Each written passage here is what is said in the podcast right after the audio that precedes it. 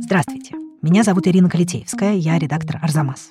Совсем скоро здесь появится наш подкаст «Гутенберг позвонит».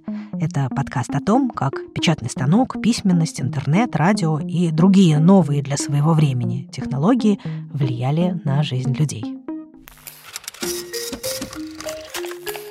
Конунг Норвегии Хакон послал наемных убийц с тем, чтобы они разобрались со Снори. Снори был предупрежден. Он получил что-то вроде записки или смс -ки. Она была, как он выразился, написана нищенскими буквами. Он не понял текста, который написан в посланной ему записке, но понял, что это было предостережение. Ну, примерно как в Тимур его команда. Ультиматум — это значит морду бить будут с середины XVI века началось массовое преследование ведьм. Появляется вот такая массовая литература, как антивидовские памфлеты. Такие памфлеты в своей основе имели реальные судебные дела. Это почти журналистский репортаж. В Англии сначала появляются вот эти памфлеты, а уже затем появляется периодическая печать.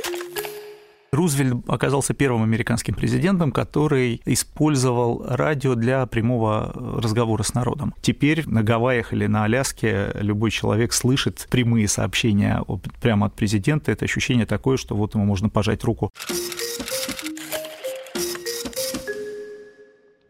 Ирк, а скажи еще, чтобы подписались на канал, там вот это все. А что еще что? Я не знаю, как правильно с точки зрения новых медиа. Вы тоже. Подпишитесь на наш подкаст. Все-таки с печатным станком как-то попроще было. Да, да гораздо.